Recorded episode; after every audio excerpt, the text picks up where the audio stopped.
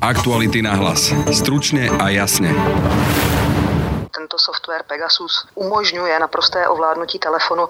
Nejde jenom o to, že je velmi jednoduché novináře sledovat nebo si stáhnout jejich e-maily, fotky. Můžete se také dostat k jejich šifrovaným zprávám, jako například z aplikace Signál nebo Trima. Ta další rovina je ale ještě nebezpečnější. Jménem toho člověka, jemuž napadnete telefon, můžete dál rozesílat zprávy, které mohou být opět infikované a takhle vlastně se dostat k celé síti jeho kontaktů. Tak to popisuje špiclovanie novinárov, ľudsko ľudskoprávnych aktivistov, ale aj bežných učiteľov či drobných farmárov, investigatívna novinárka Pavla Holcová. Špehovanie prostredníctvom ich mobilných telefónov si mali objednať vlády takých demokratických klenotov, akými sú Kazachstan, Azerbajdžan, Bahrajn, Rwanda, Mexiko, ale aj vláda susedného Maďarska. Zneužívanie tisícok mobilov odhalila práca 16 médií v rámci projektu Pegasus, na ktorom sa podílala aj Pavla Holcová.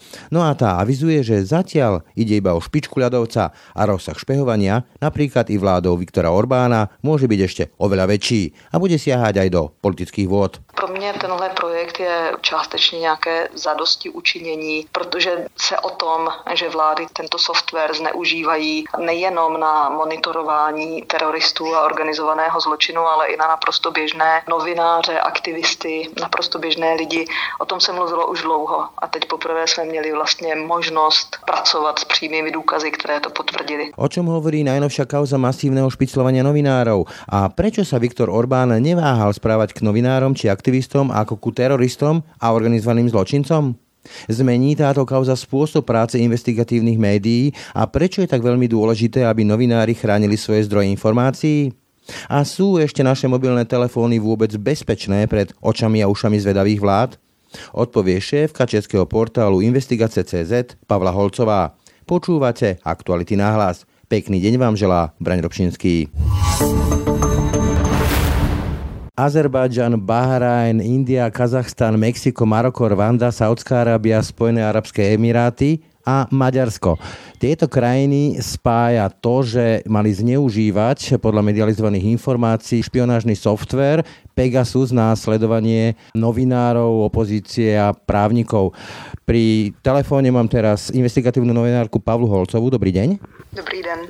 Pani Holcová, čo z tejto správy podľa vás vyplýva z hľadiska slobody médií, slobody tlače, keď e, vyšlo von, že vlastne vlády takto aj susedného Maďarska zneužili nejaký software voči novinárom? Znamená to, že ten prostor pro svobodná média se neustále zužuje a že opravdu vlády vidí novináře jako nějaké nepřátele státu. Povedzme si vlastne, čo všetko ten software dokáže, lebo čo som čítal, tak vlastne podľa neho sa dá nielen stiahnuť si dáta, fotky, ale dokonca to zmeniť na kameru, prípadne odpočúvať cez ten telefon. Ano, jedná se vlastně o, o naprosté ovládnutí telefonu. Tento software Pegasus umožňuje naprosté ovládnutí telefonu, takže vlastně mluvíme hned o několika rovinách. Nejde jenom o to, že je velmi jednoduché novináře sledovat nebo si stáhnout jejich e-maily, fotky.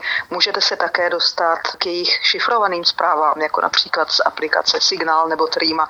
Ta další rovina je ale ještě nebezpečnější. To znamená, že jménem toho člověka, jemuž napadnete telefon, můžete dál rozesílat zprávy, které mohou být opět infikované a takhle vlastně se dostat k celé síti jeho kontaktů. A vlastně, ako fungují ty techniky NSO? Ako se vlastně infiltrovali do těch telefonů? Cez falošné SMSky alebo akým způsobem? Tady vlastně jako nepanuje úplná zhoda. Ten princip je jednoduchý. Tyto firmy, nemluvím pouze o NSO Group, využívají zero day exploity, to znamená nějaké chyby nebo mezery v kódu, ve kterém jsou naprogramované ty jednotlivé mobilní aplikace, jako například iMessage, která byla velmi často využívána Občas to byl i WhatsApp.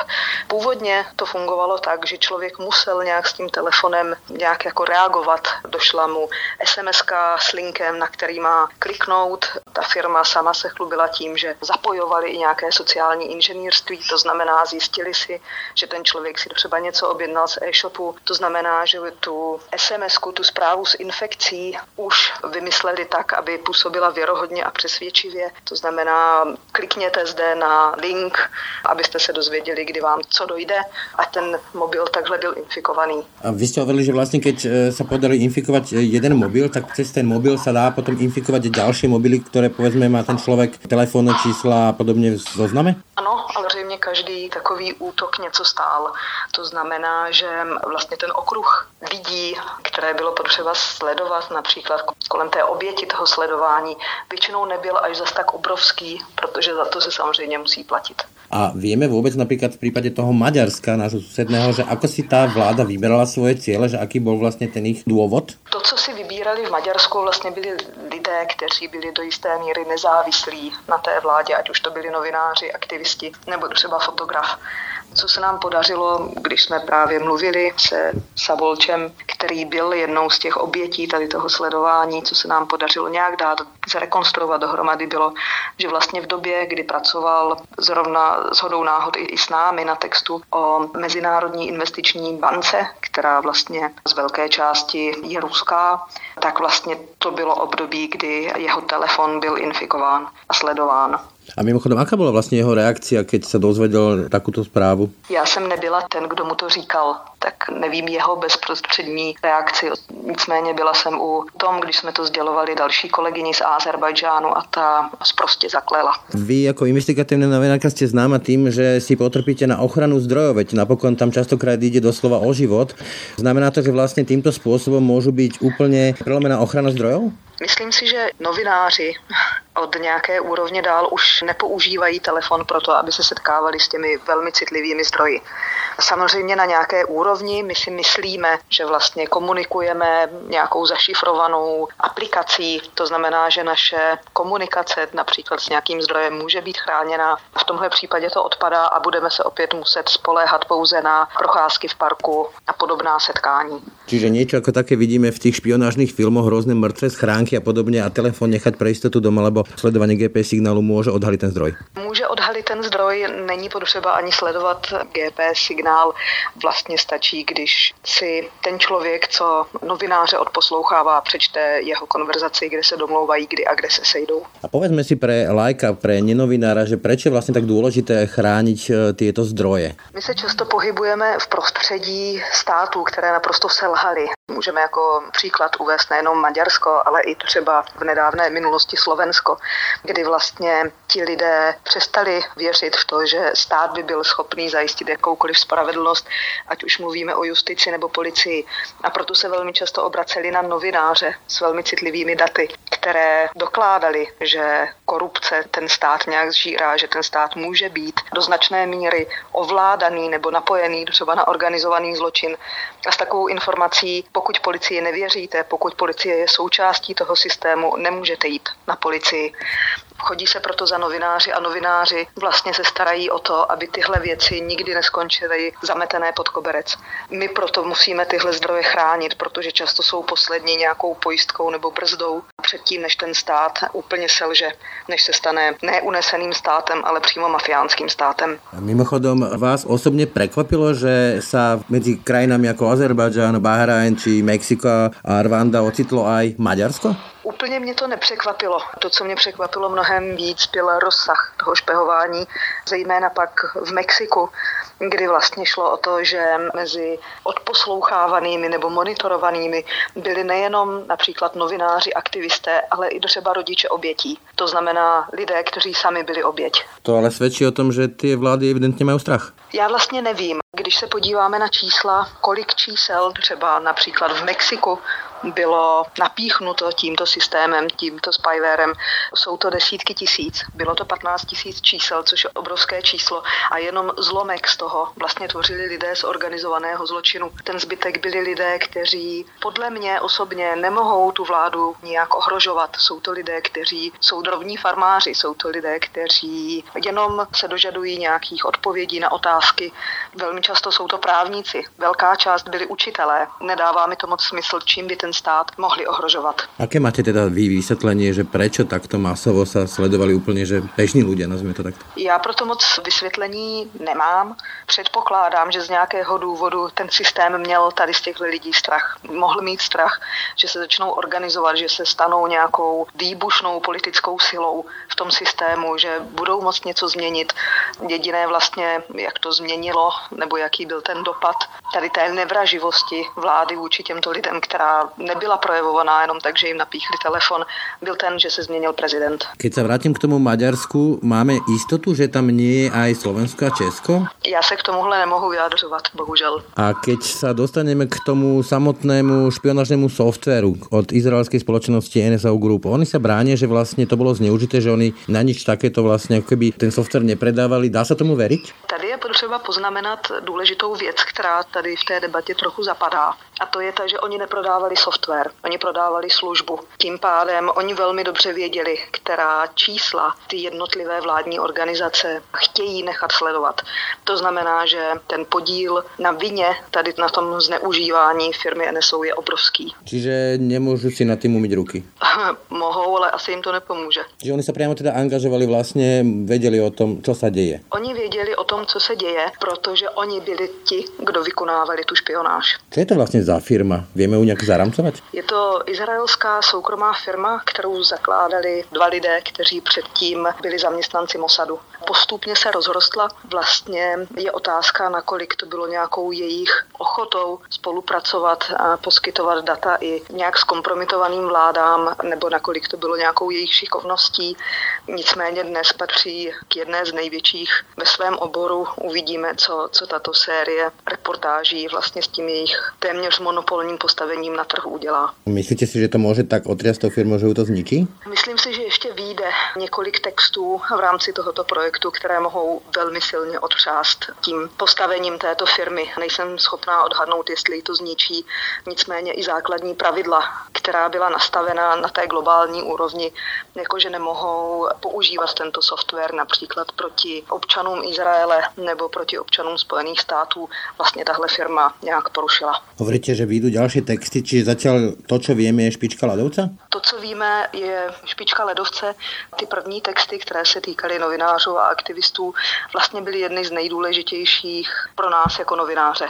Proto dostali tuhle prioritu, protože tam jsme jasně schopní rozklíčovat, kdo vlastně je ta oběť a kdo je ten objednavatel toho útoku. Jsme schopní se domluvit v rámci nějakého kolegiálního sdílení, že můžeme forenzně proskoumat ten telefon v momentě, kdy vlastně se budeme přesouvat do kapitoly politici. Tam je to mnohem složitější a proto si dopřáváme o něco víc času. Čiže bude to siahať aj do těch politických vod? Bude to rozhodně sahat i do politických vod. Ta izraelská společnost NSO Group, vy hovoríte, že takmer monopolné, znamená to, že nie je to monopolné, takéto firmy je ich viac, čiže je, vieme vylúčiť... Pět nějakých velkých známých, některé už měly podobné problémy. Určitě se dá dohledat spousta kaus, které s nimi byly spojené. Naražal jsem na to, že teda okrem té NSO Group môžu podobně zneužívat eh, a sledovat novinárov, opozíciu, politikov a iné firmy, a iné vlády. Ano, ano, mohou. Jako zajímavost bych zmínila, že velká část těchto firm je izraelská. Izrael má na toto nějaký úvod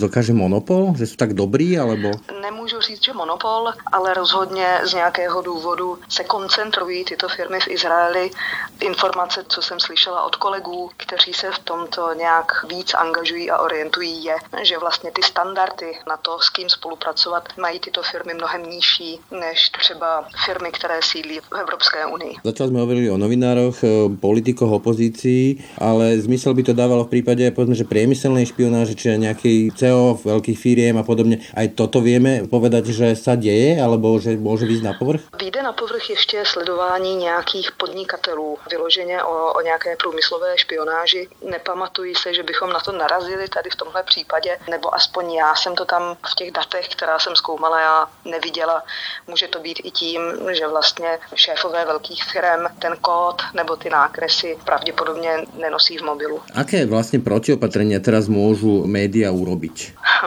Vlastně v rámci tohoto projektu už to bylo tak, že my jsme, když jsme se koordinovali a koordinovalo se 80 novinářů ze 17 médií na světě v různých časových zónách, tak jsme nesměli používat ani mobily, ani počítače. Nebo počítače jsme mohli, ale ne ty, na kterých normálně pracujeme. To znamená, že existují nějaká opatření, existuje způsob, jak tomu zabránit. Když se ale bavíte s nějakým expertem, tak většina z nich se zhoduje na tom, že zabránit takovému útoku, co se týká vašeho používání smartphonu, je téměř nemožné. Potvrdil nám to i Pavol Lupták z Netemby, který vlastně se zabývá nějakou forenzní analýzou mobilních telefonů.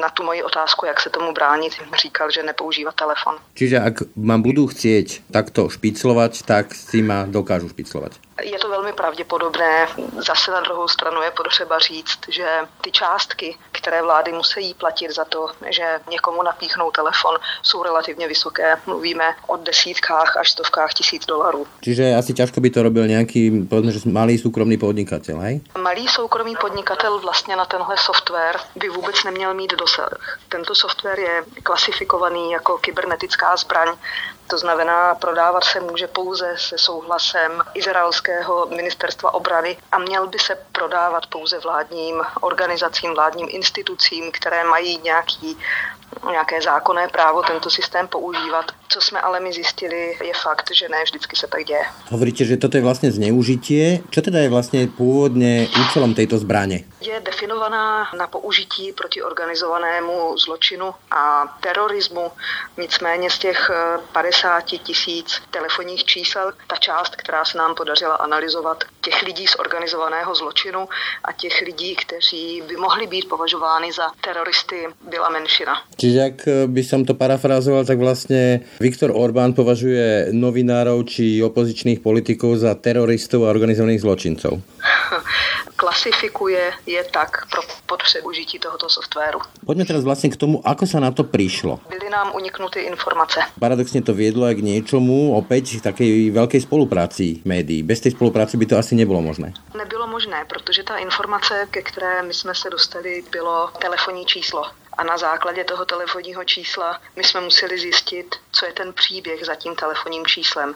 Proč zrovna tenhle majitel tohoto telefonu mohl být něčím ohrožující pro nějakou vládu. A vlastně to byla mravenčí práce, kdy my nejenom jsme potřebovali zjistit, kdo v tom a tom roce měl tento telefon nebo používal toto telefonní číslo. Potřebovali jsme toho člověka najít, potřebovali jsme od něho získat povolení, ten telefon forenzně analyzovat, jestli ten telefon v sobě obsahuje stopy tady toho spywareu a pak vlastně ještě to celé zasadit do kontextu toho, co se dělo, na čem, pokud byl novinář, pracoval, nebo proč mohl zrovna v ten daný okamžik té vládě tolik vadit. A keď sa vrátim k tomu úplnému začiatku, bylo ťažké presvedčiť toho člověka, aby teda poskytol ten telefon na analýzu? U novinářů to bylo o něco jednodušší. Samozřejmě spousta lidí už ty telefony nemá. Například ty, které byly napadeny v roce 2016, většina lidí už, už je nemá nebo si nepamatuje přístupové kódy. Nicméně u spousty novinářů se nám podařila ta forenzní analýza a podařilo se nám dokázat, že ty stopy toho spywareu ten telefon obsahuje.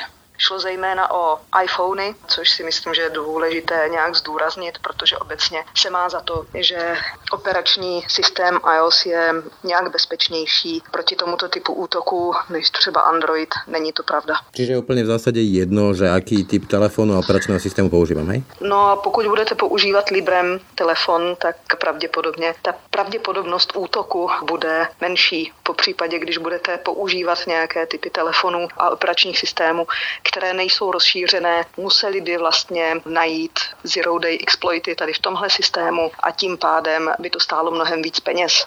Zvyšovaly by se náklady a vláda by si pravděpodobně rozmyslela, jestli stojí za to investovat, dejme tomu i několik milionů do toho, aby tento software nebo tento malware na vás mohla uplatnit.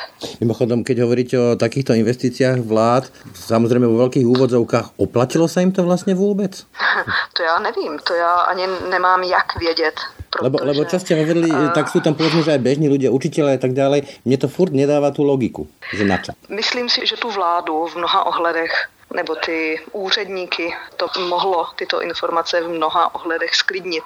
Například věděli, že povstání se nechystá, nebo že nevzniká žádná jako jejich politická protiváha. Možná jako tohle byla cena za to, jak uklidnit jejich paranoju. Já sama nevím, co bylo cílem, co bylo jejich osobní motivací tyto lidi odposlouchávat. Keď sa ešte vrátim k tým vašim slovom o mravenčí práci, čo si pro tým máme představit? Vlastně kolko médií, kolko novinárov na tom pracovalo, ako dlho? Ze začátku nás bylo přibližně 20, pak se ten tým rozrostl postupem času a postupem toho, když jsme zjišťovali vlastně víc těch, těch souvislostí. Teda tak rozrostl na 80 lidí.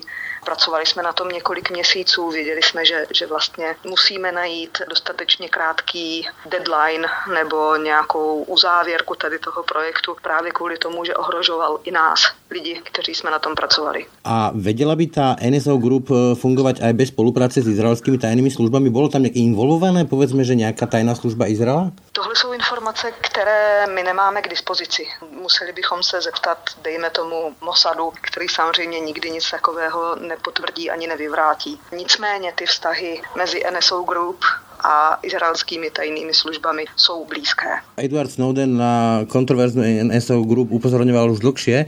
Venovali ste sa tejto téme už v roku 2018, keď vyšli podozrenie, že software mohol súvisieť s vraždou Jamala Khashoggiho. My jsme se tomu snažili nějak věnovat Speciálně se tomu věnoval Washington Post, který byl součástí i tady tohoto týmu, který vlastně zpracovával ta nová data projektu Pegasus.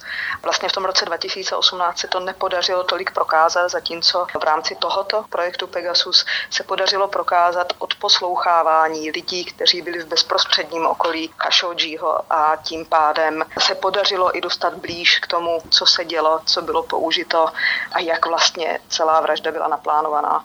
Hovoríte, že ešte výjdu ďalšie informácie na povrch. Ten okruh ano. v Maďarsku sa ešte môže rozšíriť, čo týka médií? Ano. Čiže aj ďalší novinári a ďalší, povedzme, politici.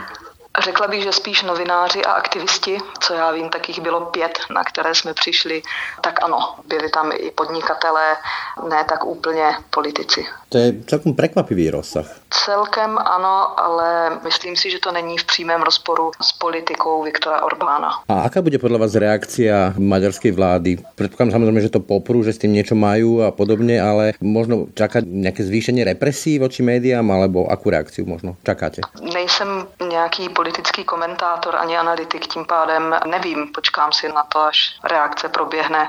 Nebudu tady spekulovat o tom, co ta reakce bude. Jasně, ale v každém případě dá se povedat, že takýto typ e, informácií, teda to, že média a aj aktivisti a tak ďalej sú takto špiclovaní, vedie zase k tomu, že média budú oveľa viac spolupracovať. Musia aj chcú, hej? Ano, ano, já si myslím, že ta představa, že média spolu nemusí spolupracovat, už je poněkud přežitá. Tak ale to je taký pozitívny efekt, ktorý možno ani Orbán s tým nepočítal a nie je to moc v jeho prospech. Já si myslím, že tohle asi je Orbánovi trochu jedno. Aký máte vy z toho celého pocit? Pro mě tenhle projekt je částečně nějaké zadosti učinění, protože se o tom, že vlády tento systém, tento software zneužívají nejenom na monitorování teroristů, teroristů a organizovaného zločinu, ale i na naprosto běžné novináře, aktivisty, naprosto běžné lidi.